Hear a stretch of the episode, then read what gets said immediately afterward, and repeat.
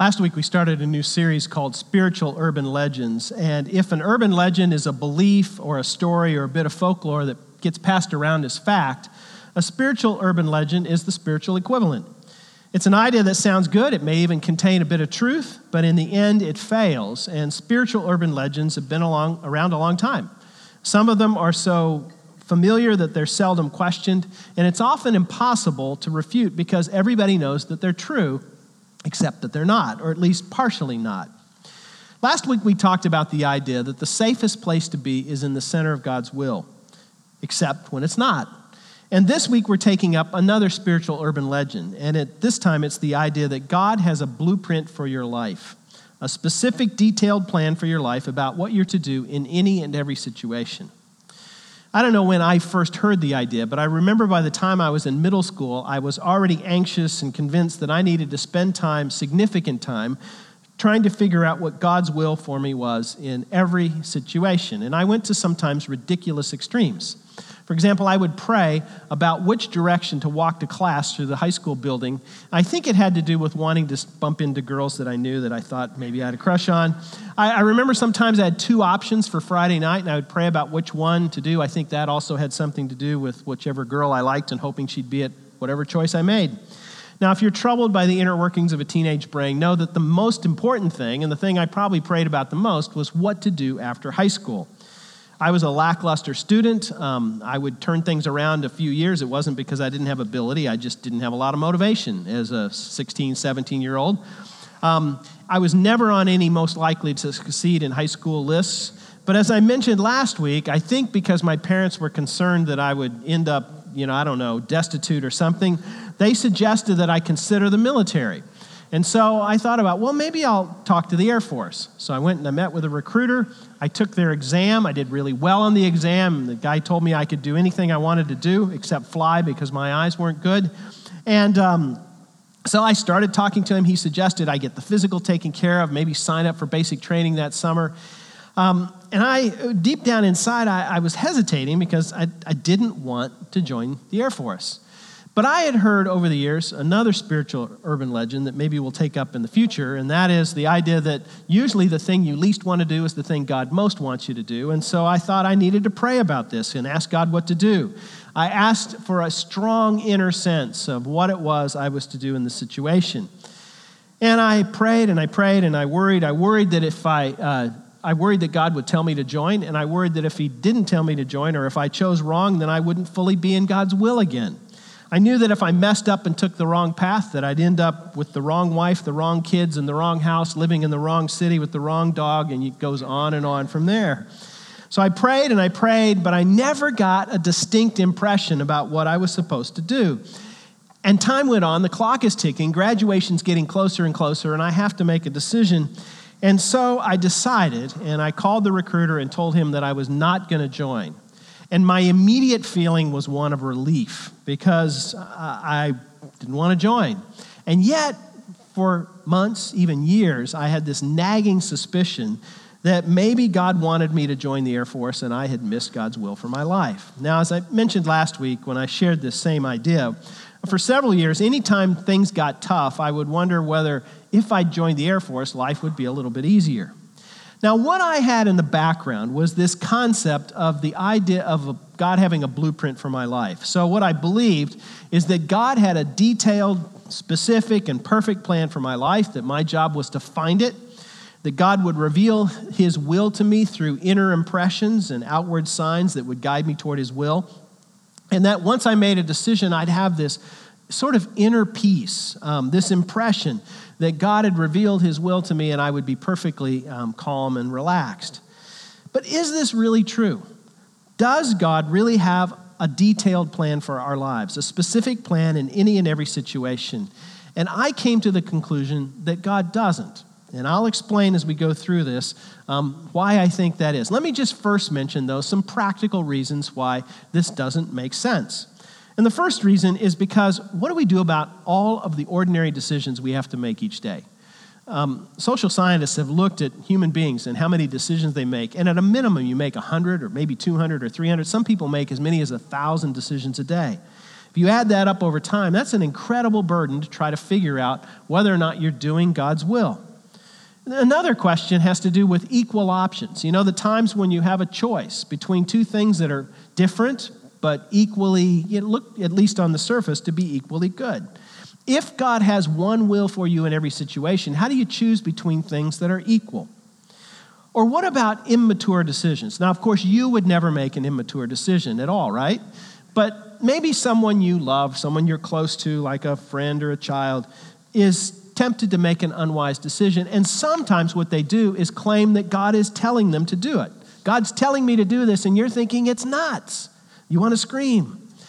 And a related difficulty this whole process seems so subjective. And while we'd all like direct guidance from God, it seems risky to base a decision on a subjective feeling rather than objective fact. Now, I should just acknowledge right here that um, some of you here today may not be followers of Jesus Christ. You might be here because a friend invited you or you're checking things out. And this blueprint idea, when you hear it, you're thinking, that is absolutely nuts. I mean, that sounds like the Christian equivalent of reading tea leaves. And you may even have had a friend at some point in the past who claimed direct guidance from God, and then you watch them make the most foolish decision that you've ever watched anyone make. And so, this may even be a reason why you're hesitating in deciding to follow Jesus. You're thinking, do I really have to turn off my brain and throw away the key? And I'm going to say, just hang with us because I think you'll see a way that does make sense and may not lead to as much fear or anxiety. Now, there is a tension here, and that is that the implication of this blueprint idea is that God has a specific will in every situation spouse, car, house, pair of shoes, and everything in between. But it's a hard way to live. It actually can be a very fearful way to live because you wonder if I make a mistake, if I miss God's will, uh, you know, you begin to be paralyzed, you hesitate, you overthink decisions, sometimes even reject uh, reasonable and acceptable options because you're looking for God's perfect will. And it makes daily decision making almost impossible. With all the decisions you make in a day, how can you take time to evaluate everything? You know, do you choose Cheerios for breakfast or eggs? I think Cheerios probably, but or Starbucks or Caribou. All of this makes life very complicated, and so you spend a great deal of time looking for what God's will is in specific situations, in spouse, car, college, everything. Kathy and I once were uh, with uh, at someone's home for dinner, a family that we knew, and the wife shared with us before dinner that she was trying to make what for her was a very difficult decision, and that was whether or not which dictionary to buy for her kids for their schooling. And I thought, wow, that's and, and then she began to describe all the options, and she asked my opinion, and I said, well, I think newspapers use the Webster's Collegiate Dictionary. Inside, I was just thinking, just buy one. And finally, when I told her Webster's Collegiate, she said, I'll pray about it and I wanted to scream. And then there's the question about mistakes. Since none of us are perfect, and sometimes we make unwise decisions, sometimes even rebellious decisions, what do we do if we make a decision that we end up knowing is wrong, maybe at the time or maybe in the future, and we realize that now we have missed God's plan A, and probably we're not even on B or C, we may be on Z. In other words, we're sunk. In the end, sometimes it ends up raising questions about God.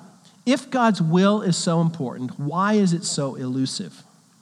So I've come to the conclusion that this blueprint idea is a myth, but it leaves us with a frightening existential crisis. If we don't have a blueprint, then are we simply on our own? You say, well, really, God, can't you just at least give me a few hints? So, is there an alternative? And I believe there is one that makes better sense of the biblical data than the blueprint idea, and one that makes more practical sense of our lives. At best, I think what it does is gives us the guidance we need to make the important decisions that we need to make along the way. Now, to explain this, at least from the Bible, what I want to do is use an example from the life of St. Paul. Uh, let me just tell you that uh, the book of Acts is a book written by a man named Luke, and it describes the growth of the early Christian church. After Jesus died, rose again, and ascended into heaven, it tells how the Christian church began to spread. And one of the, the transition points is when the church quit being just a group of Jew, Jews who had decided that Jesus was the Messiah, and it began to spread outside the nation, uh, the nation of Israel, outside the area of Palestine, and began to go to other parts of the world. And the key figure in all of this is Paul. Now, I want to look at how Paul led this expansion of the Christian church, in particular, how he made some of his decisions. And the beginning of all of this came in Acts chapter 13, verses 2 and 3.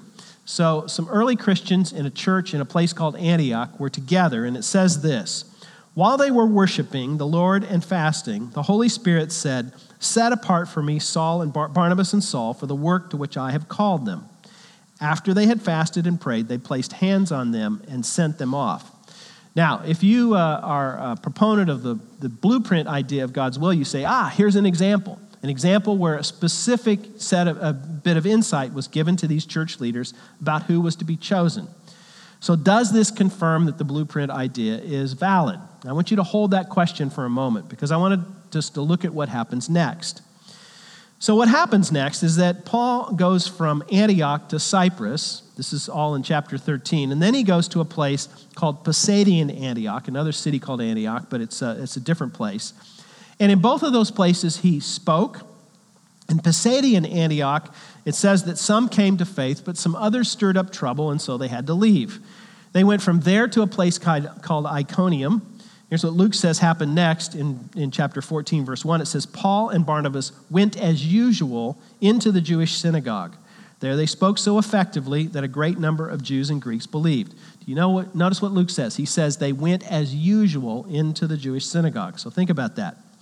Then the next chapter, chapter 14, or the continuation in chapter 14, it says they went on to Lystra and Derbe. Those are two cities that are very close to each other, kind of like Minneapolis, St. Paul. And again, they preached, and this time the, the initial response was very enthusiastic, overly enthusiastic, as it turns out, because some in the community called Paul and his, his, uh, his companions gods. So Paul stopped them. That ended up inciting some opposition. They were stoned, that is, they threw rocks at them. They were left for dead, but they weren't, so they left later that day. They returned um, to Antioch um, after taking this little trip. And then they later left on a second trip. This time they went to Antioch, to Syria, to Lystra, and Derbe again. And they started then, when they returned the second time, to begin to a plan, plan for a trip to Asia. Now, Asia for them was Turkey, so think of that area of the world. It's then that we have a story that I want to read just a small section from. But before I read it, um, remember that the initial decision that the church in Antioch made to choose Paul and Barnabas came from this special insight from the Holy Spirit, but all of the rest of the decisions that they made were decisions that were based on a strategy they had decided, and it, it didn't involve some kind of special um, impressions. They had a strategy and they pursued it um, consistently. But here, something different happens in Acts chapter 16, and I want to read verses 6 to 10. It says, Paul and his companions traveled throughout the region of Phrygia, Virginia, um, Galatia, having been kept by the Holy Spirit from preaching the word in the province of Asia. When they came to Mysia, they tried to enter Bithynia, but the, Holy, the Spirit of Jesus would not allow them to. So they passed by Mysia and went down to Troas. During the night, Paul had a vision of a man from Macedonia standing and begging him, Come over to Macedonia and help us. After had Paul had seen the vision, we got ready at once to leave for Macedonia, concluding that God had called us to preach the gospel to them. Now, this is an amazing story. Um, and it's a miraculous story, but it starts with a plan. They were on their way to Asia. They were prevented, though, and we don't know exactly why, but they were. And then he has this vision that they're to go to Macedonia, which, by the way, is in the northern part of Greece. So they left.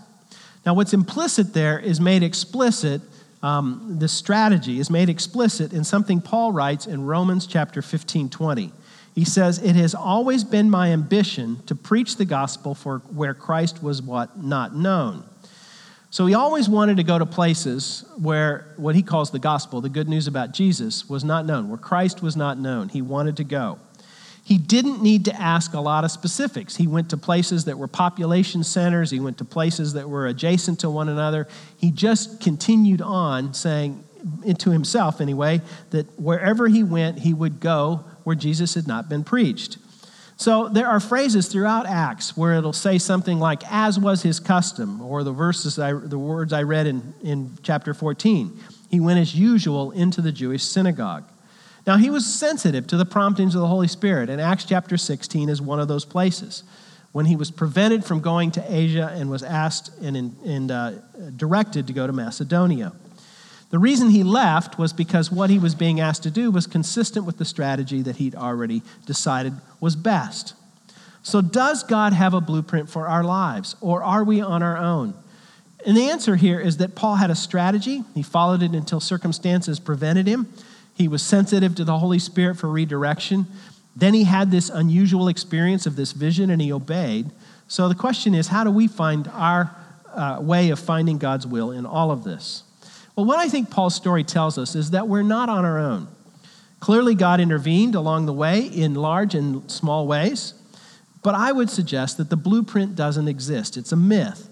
God doesn't have a blueprint, but He does have a game plan for our lives guidelines and principles and commands that give us freedom and flexibility that allows for adjustment.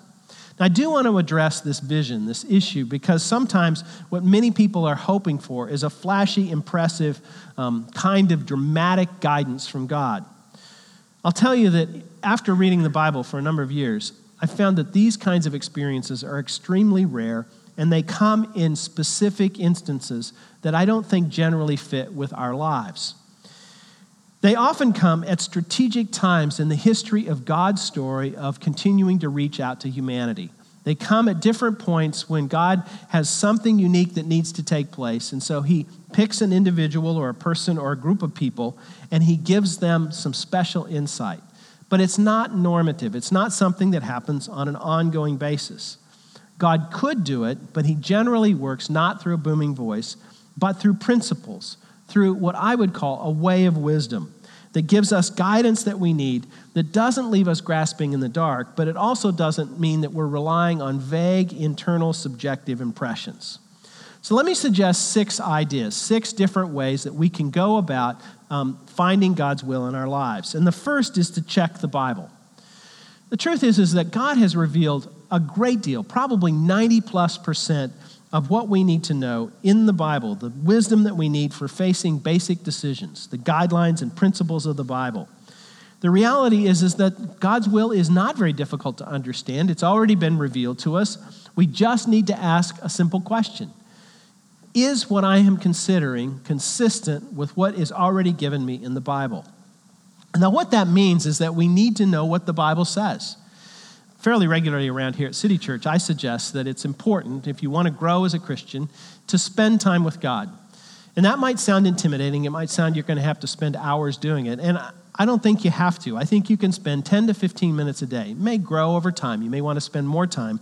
But spend some time reading a small section of the Bible. Most Bibles today have paragraph headings. It's pretty simple to look and, and read a section. Um, read it and then ask God, what is it that you want me to do? How should I put this into practice in my life? And then pray about the concerns that you have, pray for people you know who have concerns, and go on with your day. What happens is cumulatively, over time, you find yourself understanding what the Bible has to say. You don't get it all in one day, but you get it over time as you consistently spend time with God. Secondly, what we need to do in this is obey. Obey what we find. Sometimes I think we treat the Bible, the principles we find in the Bible, a little bit like we treat speed limits. You know, it's kind of okay to go a little bit over. We don't want to go too far over. But really, the Bible's given us to obey. It's given us because there is truth there that is in our best interests. The Bible really does care that uh, whether or not we sleep with our girlfriend or live with our boyfriend, it really does care whether we gossip at work or not. God really does care that we do our best work that we can when we're in our jobs, that we not cut corners. He wants us to live within financial limits and treat those that we live with and those that we're around with kindness, not contempt. Obedience is not optional. It suggests that this is the best way for us to live. So, the first suggestion is to check the Bible. The second suggestion is to pray for wisdom. We just finished a few weeks ago a series on the book of James, a book that is filled with practical wisdom. And in James chapter 1 verse 5, he says, "If any of you lacks wisdom, he should ask God, who gives generously without finding fault, and it will be given you." And you may be thinking, "Well, wait a second. That sounds like asking for some kind of subjective insight." Well, the answer is yes and no to that question because what James is pointing us to is suggesting that we pray, asking that the Holy Spirit guide us. But he's not asking us to do that unilaterally. It has to be combined with other of these ideas. And most importantly, understanding what the Bible has to say.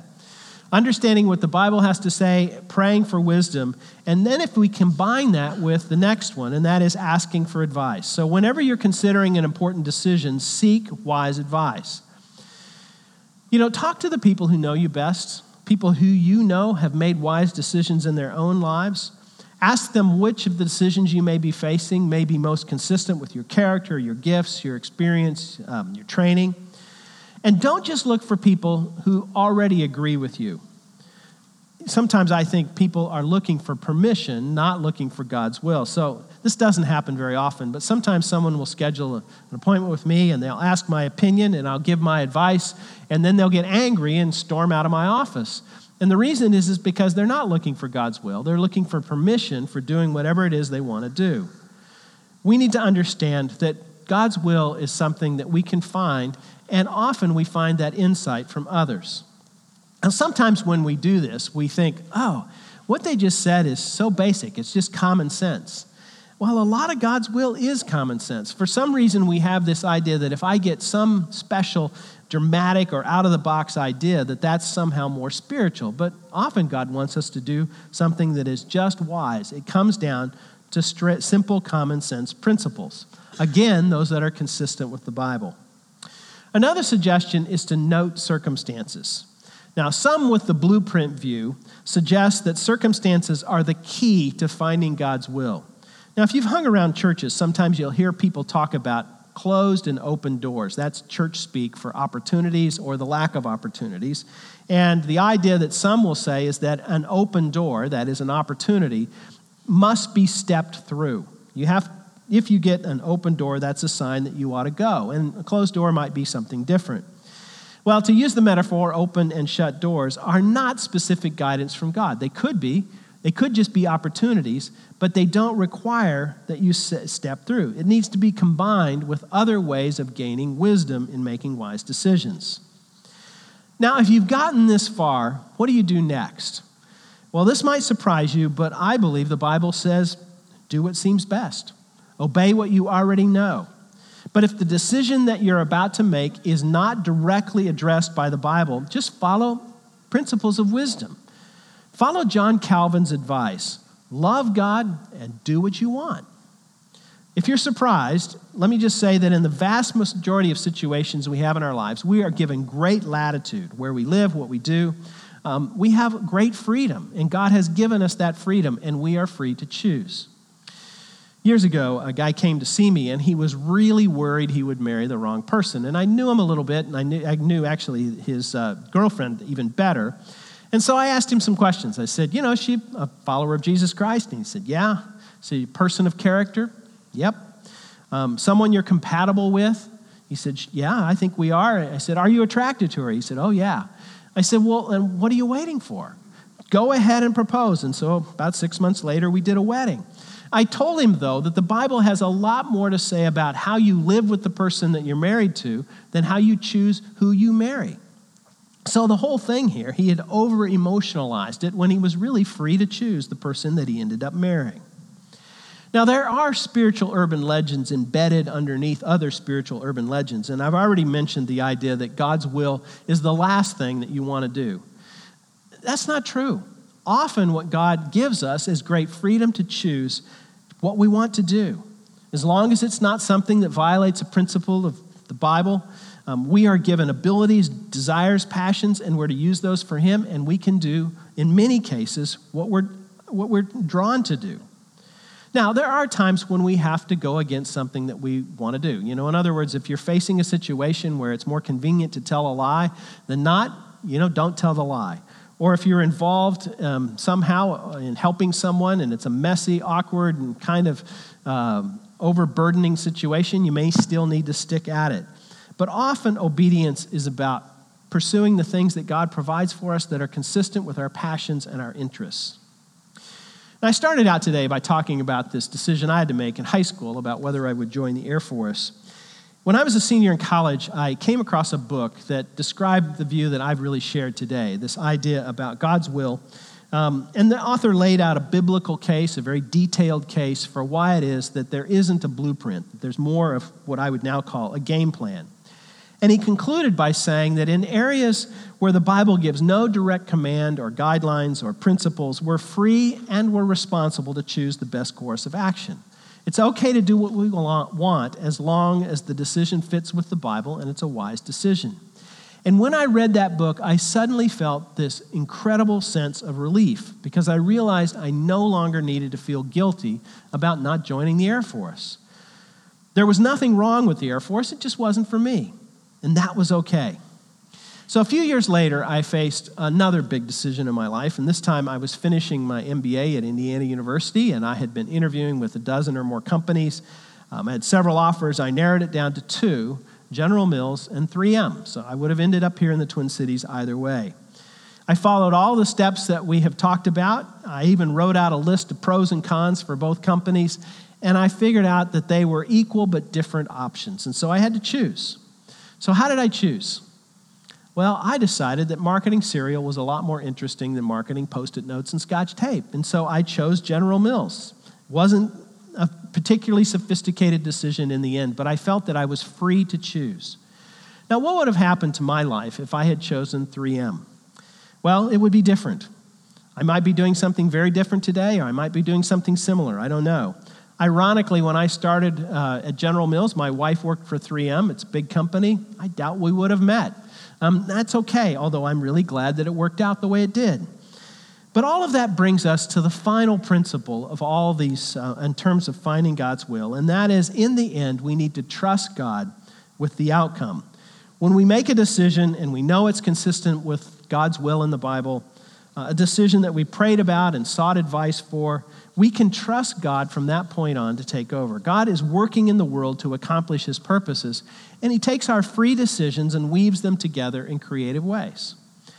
There can be times when God does provide specific instructions. I think those times are rare. Most of the time, we need to make wise decisions. He doesn't want us wasting time trying to find the perfect option. In many decisions, He grants us freedom to choose based on our own preferences. He just asks that we make the wisest decision we know how. With the Bible, the advice of friends, the guidance of the Holy Spirit, I believe we can make the decisions we need to make. We're responsible. We're responsible to make the best decisions we can, and then we trust God. But we are going to make mistakes. We may even sin. And what's remarkable is the way that our creative God brings good even out of our poor choices. He brings success out of failure and he brings hope even from disappointment. And that is something to be grateful for. Let's pray. Father, we're grateful that you have not left us entirely on our own, and we're also grateful that you've given us freedom. You have given us in the Bible so much of what we need to know about life, um, and uh, we have insights there that uh, often are so much wiser than the wisdom we would get from the world. And Father, in many of our lives, you put people, wise people, who are able to advise us in difficult and challenging times. Father, I pray that we would look to these principles and look not to find a blueprint, but to find the game plan that you have for our lives. May we enjoy the freedom and trust you in whatever decisions we make and the experiences that we are in in life. We pray this in Jesus' name.